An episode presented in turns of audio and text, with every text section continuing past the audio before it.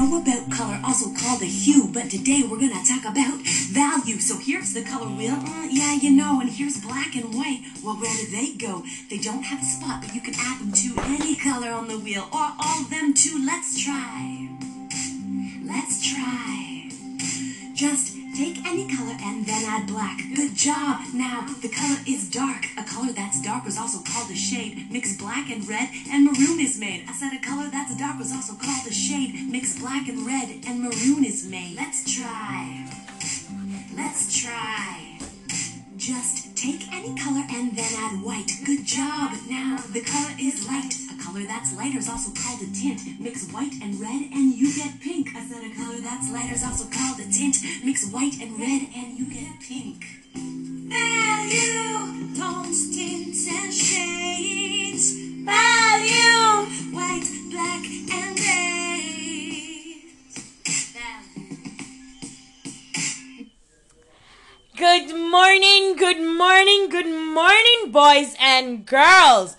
How are you guys doing today? It is a beautiful morning. I hope we're all up and we're ready to learn about the elements of art. And as you have been listening to the song that I was playing a bit earlier today, you would have an idea which element we're gonna speak about today. Drum roll for me, please. Da-da-da-da. All right. So we're going to be looking at values today. Can anybody tell me what they know about value? Have you ever heard the word value before? What comes to mind when you hear the word value? All right. Very good. Very good. Very good. Yes. So value is a variation of dark and light on an object. Let me repeat for those who didn't get it. Value is a variation of light and dark on an object. Yes. So when we talk about um, black and white, remember we say that black and white are not colors. So where would they fall? They fall on the value scale. So yes, when we speak of value, we speak of black, white, and tones of gray. And the reason why I said tones of gray, because you have different tones of gray. You have dark gray, you have mid-tone gray, and you have light gray. So yes, so when we, we speak about black, white, and gray, we now would put that three, those three tones are those three value on the value scale and the value scale has different tones of shade, different tones of gray going from dark to light, from black to white. Yes, boys and girls. All right. So, if we're supposed to, if we take a photograph, right, and we don't want to use any color, and we put it in black and white, we then add value to the photograph. The black and white image would now have different tones of light and dark and gray and black and white. Yes, yes, boys and girls. So, yes, when we speak of black and white photographs, we are speaking about value. Indeed. So if we are supposed to draw with our pencils and we add toning to the drawing, we're simple adding value to the drawing. All right. So let me give you an example. Say, for example, you're drawing an apple or any other object. It could be a ball, it could be a candle, it could be a shoe, you name it. And you place it under light ray, a ray of light. It could be a bulb. It could be sunlight. You name it. And any direction that the light is hitting the object, that part of the object is where you would have the lighter section of the object. And now you would look on the object. Which section of it the light is showing. So you would make that section extremely light.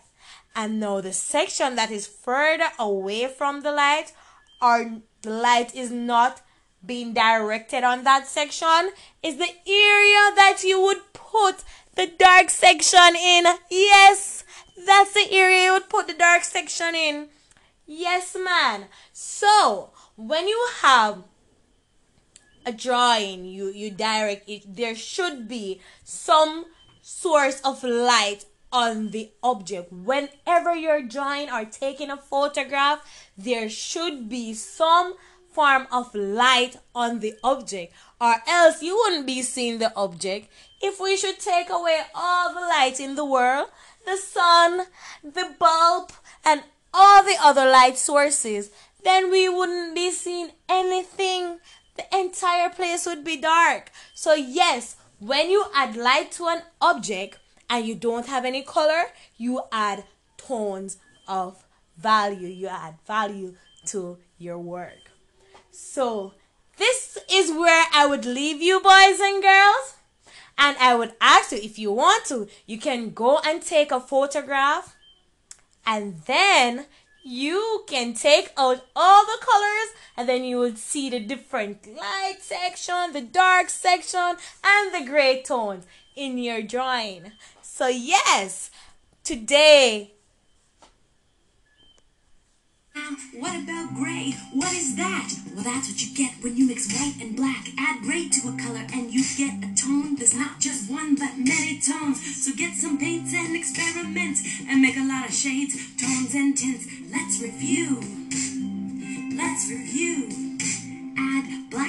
Color to get a shade. Add gray to a color and tones are made. Add white to a color, you get a tint.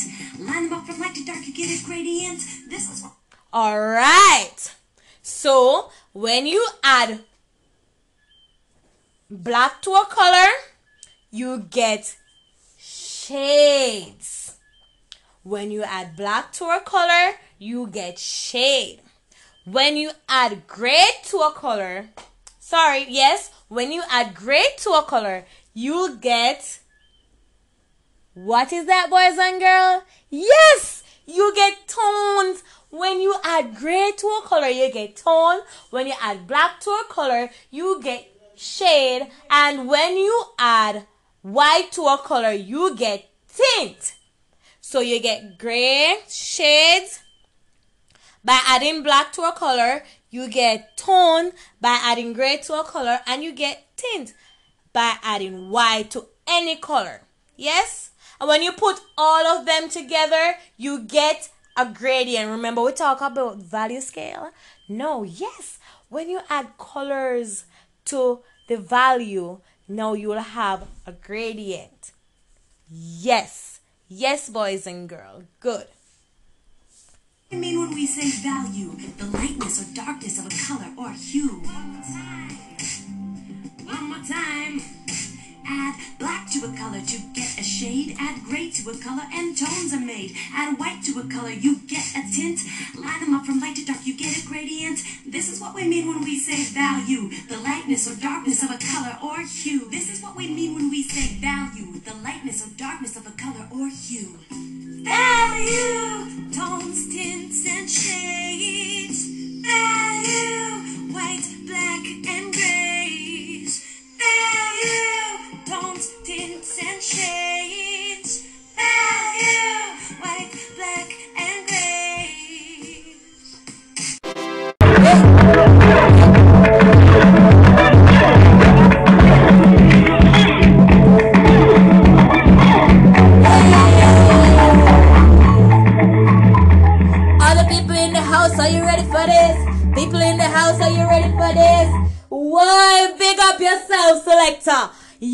Man, welcome to another episode of our talk with your host, Valley B.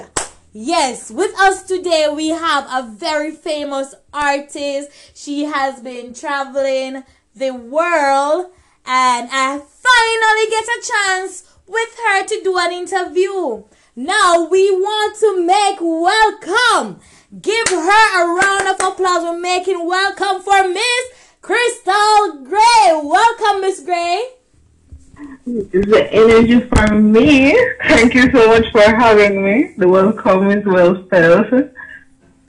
Yes, yes. So today we are going to be talking about value. Yes, today's topic is value. And the most recent piece that Miss Gray had created, it is called When You're Gone. No, I want her to tell us a little bit about this artwork called When You Are Gone. Tell us about it, Miss Gray. Well, this piece was in memory of a relationship that I had. Um, when the person, like, you know, it was basically me just expressing how I felt about the situation and the person in the moment. Can be looked at as a sad piece, but it really is dependent on the viewer and how they interpret the piece. So, my little artwork is about, you know, when when someone left me in the moment, yeah, a little breakup situation.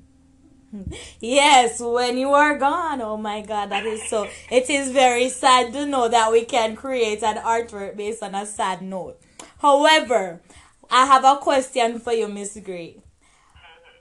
Do you use value in your artwork? Most definitely, yes, I do. And why is it important to use value in an artwork? Well, the importance of value in an artwork is to ensure that the artwork looks realistic. You know, you don't want artwork to look flat against the surface. So the value helps it to look more realistic, more three dimensional. It helps it to to look as if the image is coming off the surface. So that's the importance of value. Okay, so even though it is a so even though it is on a flat surface, you don't want it to look flat. Right. Yes. All right. Thank you. And what role does value play? Well, value plays a major role in my artwork and I think in everyone's artwork because value helps the artwork to always, like I said, look realistic. It helps the work to look more, give it a more vibrant feel. You know, it doesn't look stiff. It looks like it, you know, it's organic, it's moving, and person interact with it a lot better in that way. So that's the importance of value. Okay, so instead of having it look two dimensional, it looks three dimensional. So instead of looking like a shape, it has more of a form look. Okay, thank you, thank you. How does value help the viewer to understand the artwork? Well, since we're living in a three dimensional world where we're able to touch things and we're able to walk around them, you know, value helps the viewer to experience the artwork in a similar way. The viewer feel as if, you know, the art, the pieces, you know, are real living, breathing things. And it will help them to recognize it or acknowledge that something that's familiar to them because it looks three dimensional, it looks realistic.